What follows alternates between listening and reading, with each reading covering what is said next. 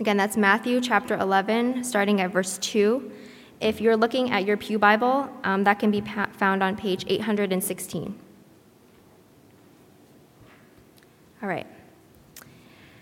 Now, when John heard in prison about the deeds of the Christ, he sent word by his disciples and said to him, Are you the one who is to come, or shall we look for another?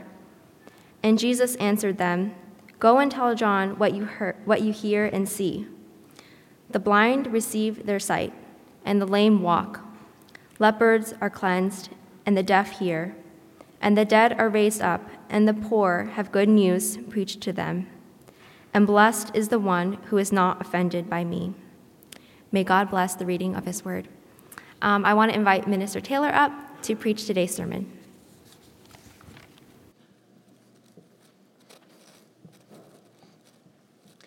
Good morning, Crossbridge. It's a joy to be here to bring God's word with you this morning. I assure you it is a joy, though I do not typically have a big smile on my face when I come to preach. Um, I feel like our passage today is actually quite a heavy passage. Uh, I'll, I'll, get into reasons why here in a moment, but I'm, I'm thankful for Minister Pat and Jeff uh, for the invitation to share the pulpit that I can come and preach, and also for their joyous nature as they preach, uh, because I can be a little bit more real and a little bit more heavy with uh, the passage today as I feel it is more appropriate. Well, Christmas season is not really a very joyous season for me, and maybe that is, you know, my own experience that leads into my feeling of heaviness in this passage. I'm also thankful for the the Advent sermon series of the waiting room as we kind of wait in this season of the already but not yet, the first Advent, but while we await for the second Advent, we have God's salvation, but we look forward to the true and full realization of God's salvation. When I think of the waiting room, there's one particular memory that comes to my mind. When I was 17 on Easter Sunday, I was spending time with my sister and brother in law and mom over at my sister's house. And my mom got a call from my aunt that my uncle had been shot and that he was being life flighted from rural Ohio to a bigger hospital in Columbus uh, in order to try to save his life. My family uh, rushed to the car, rushed to the hospital, while my more extended family traveled more than an hour away to go to the hospital. Uh, when we arrived there, um, we beat the helicopter by just a little bit, my, my family, because we were local. Uh, the helicopter arrived. We didn't see my uncle from the helicopter. We went straight into the operating room, and you know, we were waiting there for a while. Then the rest of my family waited. We were in the waiting room, eagerly waiting the news from the doctors. And as the news came out, they said, he's not going to make it.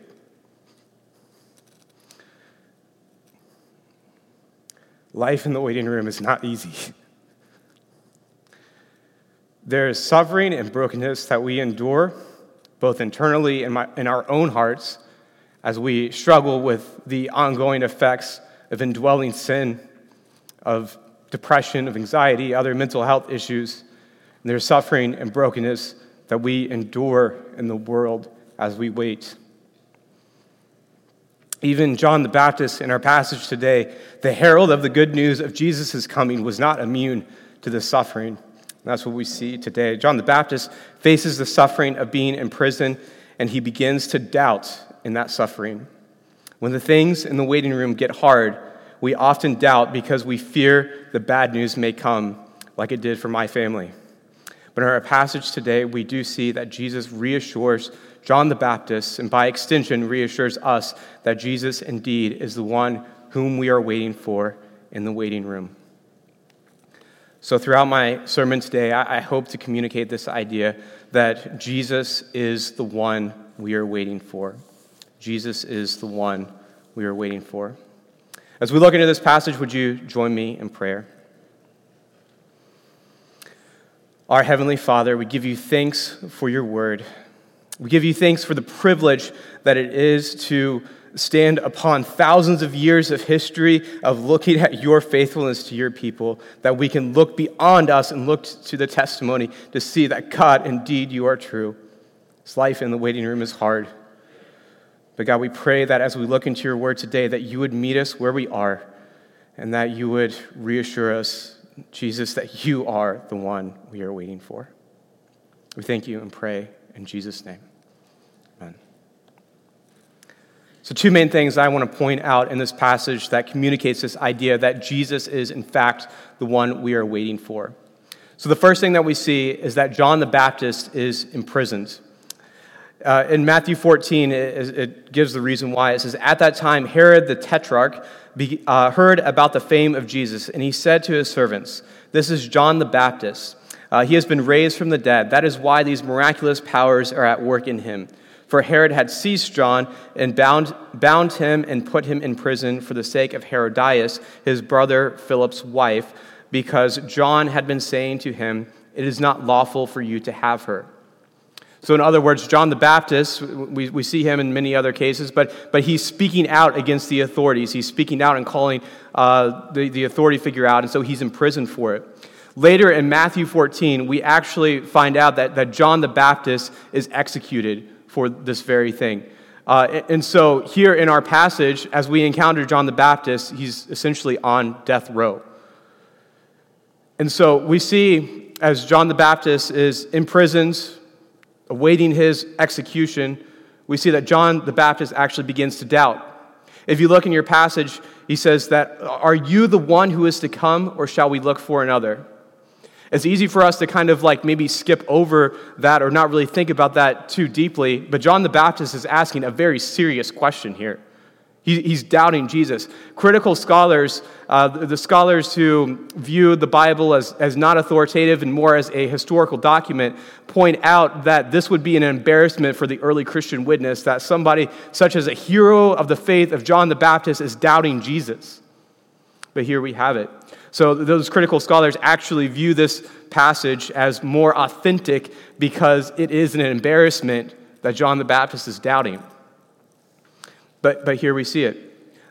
Uh, John the Baptist is doubting. And what we see, and, and, as we reflect on that, so why is he doubting? Well, of course, he's in prison, so he's enduring suffering. But we should also think about how his doubt may have arisen because John's view, John the Baptist's view, may have had a different expectation for the Messiah that aligned with his experiences. Uh, in other words, John the Baptist had di- likely had a different expectation for the Messiah than what aligned with his present suffering. In Matthew chapter 3, verses 11, uh, this is John the Baptist speaking. He says, I baptize you with water for repentance, but he who is coming after me is mightier than I, whose sandals I am not worthy to carry. He will baptize with the Holy Spirit and fire. John the Baptist had a very high and lofty view of the role of the Messiah. And it would be common for the Jewish expectation or the Jewish belief, and we don't know for sure if this is what John the Baptist was thinking, but we do know that it was common for the, the Jewish belief at the time that the Messiah would be a kingly ruler who would bring back Jewish independence and liberate the Jews from Roman occupation and oppression. Uh, in Sunday school today, we were just watching a scene from The Chosen, and it was talking about Nicodemus. And, you know, Jesus was like, Oh, yeah, I've come to basically save you from sin. And Nicodemus is like, I don't need to be saved from sin. I need to be saved from taxation and, and oppression. And that very accurately kind of describes the, the feeling of the Jews in the first century. They're, they're occupied, they're oppressed, they're heavily taxed. And so when you look at these passages of the, the Messiah in the Old Testament, the thought was that the Messiah would liberate them, would create a new nation state, would establish Israel as a power once again, such as in the time of the united monarchy in David and Solomon. But what we see is that Jesus had something else in mind, uh, and that, that wasn't what was to be expected, or that wasn't the reality of it. So I want us to pause for a minute and just think about a couple lessons uh, from John's doubting. This is the only points of application that I'm going to uh, talk about today. Uh, first, I want to say that, that doubts are not always bad. Doubts are not always bad.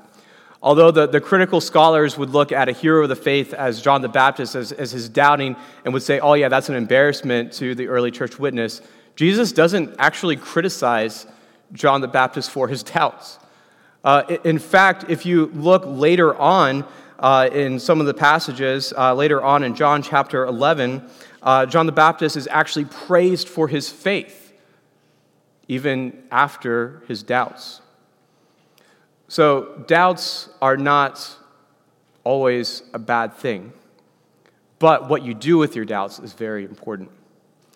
Notice that uh, as John the Baptist had this doubt, are you, Jesus, are you really the Messiah, or shall we look for another? He voiced his doubts. He didn't let them linger and eat him alive, but he voiced his doubts, and more so than that, he went straight to Jesus as far as he could. He was in prison, so he couldn't go directly to Jesus, but he sent his disciples to Jesus. He dealt with them head on. We see that suffering oftentimes, when life gets hard in the waiting room, we doubt in the same way that John the Baptist does. But that doubt is not always a bad thing. Romans chapter 5 reminds us to rejoice in our sufferings. We rejoice in our sufferings ultimately because our suffering produces character and hope. And we see the same thing happen as John experiences doubt. As he dealt with it, as he went to Jesus, his faith is actually strengthened. Now, even for me, I will say, as a minister, I still have doubts sometimes. And especially, you know, throughout my seminary years, I was very fascinated with this idea of a sovereign God and the reality of suffering in the world. And, but what I did with that, I, I didn't just ignore it, but I, I went and I searched and I tried to find answers to how it could be true that we have a God who is almighty and sovereign and good, but yet there is suffering and evil in the world. So let us deal with our doubts. Let us voice our doubts and go straight to Jesus. In the same way that John expected something different of the Messiah, so often our doubts, especially when they come through suffering, are rooted in a misunderstanding of God's goodness. So frequently our doubts arise over a misunderstanding of God's goodness or of God's promises. Put yourself in John the Baptist's shoes for a moment. Your people is oppressed by another nation. You're taxed, you're in jail because you spoke out against the, the authority. You're on death row, about to be executed. And, and your role was this herald of preaching the good news that Jesus is the Messiah. You know, John wants this liberation. He, he wants to be set free. And, you know, if we, if we put ourselves in, God, in uh, John the Baptist's shoes, it would be a good thing for the Messiah to liberate him. It would be a good thing for John the Baptist to be set free from prison and spared of death. It would be a good thing for the Jews, for the people of God, if they would have been liberated from Roman occupation. In the same way, when we experience suffering, it would be a good thing if God delivers us from that suffering in the here and now. And we should seek that. We should ask God for that. But you know what's incredibly beautiful about this passage?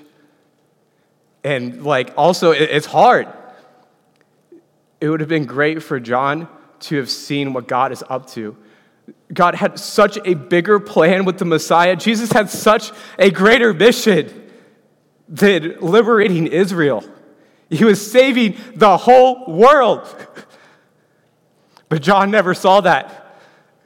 He died without seeing what the Messiah was doing, of what God was doing. Think about that. This is us in the same way. Sometimes God will save us from our sufferings. But other times, we are totally unaware of what God is doing, and we die unaware of what God is doing. But God has a bigger plan. He's doing something more. He's doing something more. Next thing that we see in this passage is Jesus answers John the Baptist. Jesus answers John the Baptist. In, in verses 4 through 6, uh, Jesus doesn't go directly to, his, to John in prison, he doesn't visit him. That's really interesting. But, but Jesus sends John's disciples back to, to give him an answer. And these verses, they're, they're really interesting. They're uh, a string of verses together from the book of Isaiah, but uh, th- there's a lot of things to it. But basically, the, the idea is he's quoting these messianic passages to say that J- Jesus answers this doubt of saying, Yes, I am the Messiah. So as we read, you know, uh, in verse 4 through 6, I'll just read it again. It says, And Jesus answered them, Go and tell John what you hear and see. The blind receive their sight, the lame walk, lepers are cleansed, and the deaf, the deaf hear, and the dead are raised up, and the poor have good news preached to, him, preached to them. And blessed is the one who is not offended by me. These passages, you know, we may not be as familiar with the book of Isaiah or these messianic prophecies, uh, but for John the Baptist or for contemporary Jewish scholars of Jesus' day, this would have been as clear as Jesus saying, I am the Messiah. So, uh, stringing these verses together, Jesus is saying, I am the Messiah, I am the one you are looking for. And so, again, as John voices his doubts, as Jesus answers his doubts, we see that John the Baptist's faith grows. This is the verse I was looking for earlier. It's Matthew 11 11. Uh, Jesus says, Truly, I say to you, among those born of women, there has uh, arisen no one greater than John the Baptist, yet the one who is least in the kingdom of heaven is greater than he. Notice the encouragement that Jesus gives John is not that, jo- that Jesus comes to visit him in prison. The text doesn't tell us why Jesus doesn't go, but simply says that Jesus answers John's disciples. Jesus sent a witness to bring comfort to John the Baptist in the suffering. In the same way, Jesus encourages us in our suffering. Oftentimes, when we're in that moment of suffering, we want Jesus to come and send us a sign. We want him to shake the room, or we want him to, to deliver us from whatever it is that we're struggling with. But in so many ways, this is Jesus' encouragement to us that he is the one we're waiting for. You see, in this era of the already but not yet, we live in tension. We have comfort through the Bible, through the Bible proclaiming that Jesus is the one we are indeed waiting for. We see God show up in our day to day lives on the occasion uh, through various different ways, but we still have uncertainty because life in the waiting room is hard. Even just this morning, as we were, uh, as my wife and I were, were coming to church, uh, my wife was like, "Oh yeah, what, where, where's this address?" Um, and, she quoted the address to me, and she said, "Oh, I saw on uh, the community page that somebody was shot in the head last night at this address. It was like a half mile away from our house." And you know, just you can reflect on what's going on in Ukraine right now, in Asia, and all over the world. The world is still broken. We can reflect on our own lives, just you know things of misunderstandings uh, with communication, difficulties working together of different personalities and misunderstandings to indwelling sin that just lingers on as you know uh, as paul says in romans chapter 7 that the very things that i hate i keep on doing life in the waiting room is hard have you ever heard the song I heard the bells on Christmas Day. Uh, it's Casting Crowns has redone a, a modern version of it. But the original poem and backstory behind this, that, that hymn, encapsulates life in the waiting room. And so I'm going to read uh, a portion of this article and uh, recite the poem. So it was written by gentleman Longfellow. Uh, this is, it opens up talking about his son. In March 1863, 18 year old Charles Appleton Longfellow left his family's house in Brattle Street in Cambridge, Massachusetts. Literally right down the road from us, right? Uh, left his home in, from Brattle Street in Cambridge, Massachusetts, a colonial mansion that had served as General Washington's headquarters in 1775 and 1776. Unbeknownst to his family, he boarded a train bound for Washington, D.C traveling over 400 miles down the eastern seaboard in order to join President Lincoln's Union Army to fight in the Civil War. Charles, the author of the hymn, um, oh, sorry, Charles is still the son, um, was the oldest of six children born to Fanny Elizabeth Appleton and Henry Wadsworth Longfellow. Henry Wadsworth Longfellow is the, the author of the, of the poem. Uh, the celebrated literary critic and poet. Charles had five younger siblings, a brother aged 17, and four sisters aged, 10, uh, aged 13, 10, 8, and one who had died as an infant. Less than two years earlier, Charles's mother, Fanny, had tragically died after her dress caught on fire. Her husband, Henry, awakened from a nap, tried to extinguish the flames as best as he could, first with a rug and then with his own body, but she had already suffered severe burns. She died the next morning, July 10th, 1861. And Henry Longfellow's own burns so, were so severe uh, that he was not able to even attend his own wife's funeral. He stopped shaving on account of the burns and grew his beard that would become associated with this image that you see on the picture behind me. At times, he feared that he would be sent to, the, to an asylum on account of his grief. On the first day of that December, Henry Wadsworth Longfellow was dining alone at his home when a telegram arrived with the news that his son had been severely wounded, and accurately stating that he had been shot in the face four days earlier. On November 27, 1863, while involved in a skirmish during a battle of the Mine Run campaign, Charlie had been shot through the left shoulder with the bullet exiting under his right shoulder blade. It had traveled across his back and nicked his spine. Charlie avoided being paralyzed by less than an inch. He was carried into New Hope Church in Orange County, Virginia, and then transported to the Rapidan River. Charlie's father and younger brother, Ernest, immediately set out for Washington, D.C., arriving on December 3rd. Charlie arrived by train on December 5th. Henry Wadsworth Longfellow was alarmed when informed by the Army's surgeon that his son wound was, son's wound was very serious and that paralysis might ensue. Three surgeons gave a more favorable report that evening, suggesting a recovery that would require him to be long in healing, at least six months.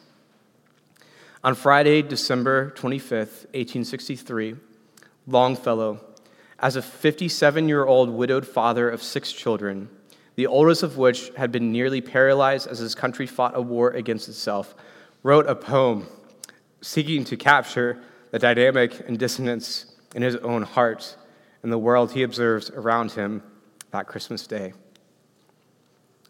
This is that poem. I heard the bells on Christmas Day. Their old familiar carols play, and wild and sweet the words repeat of peace on earth, goodwill to men. And thought how, as the day had come, the belfries of all Christendom had rolled along the unbroken song of peace on earth, goodwill to men. Till ringing, singing on its way, the world revolved from night to day a voice, a chime, a chant sublime of peace on earth, goodwill to men. Then from each black, accursed mouth, the cannon thundered in the south, and with the sound, the carols drowned of peace on earth, goodwill to men.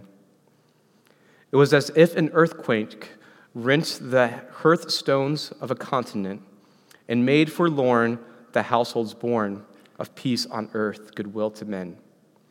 And in despair, I bowed my head. There is no peace on earth, I said.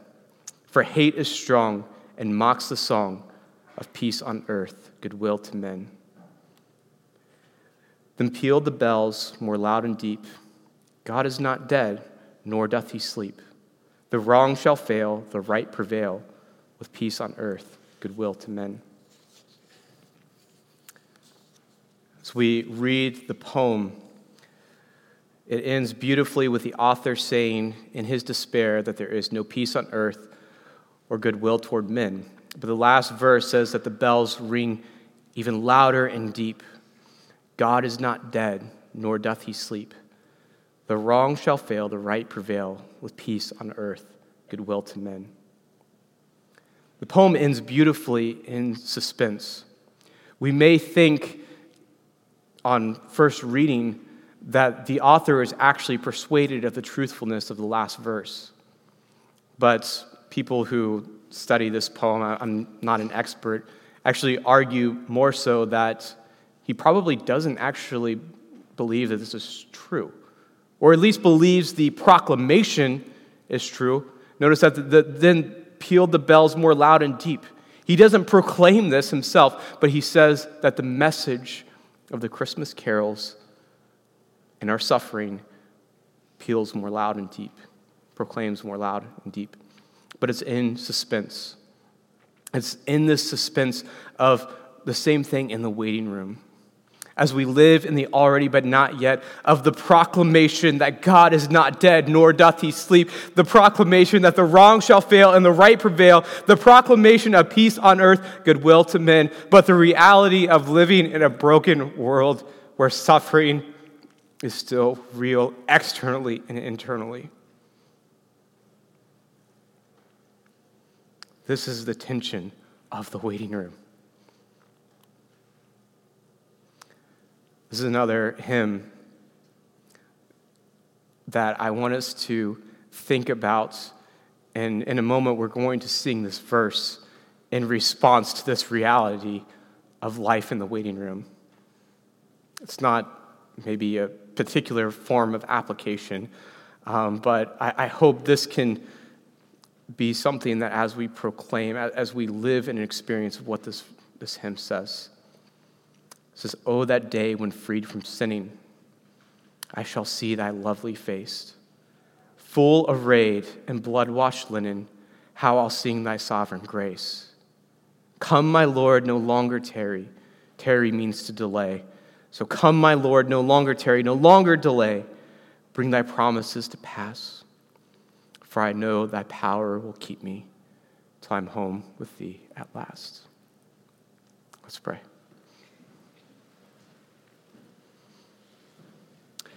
Jesus, come, Lord Jesus, no longer tarry.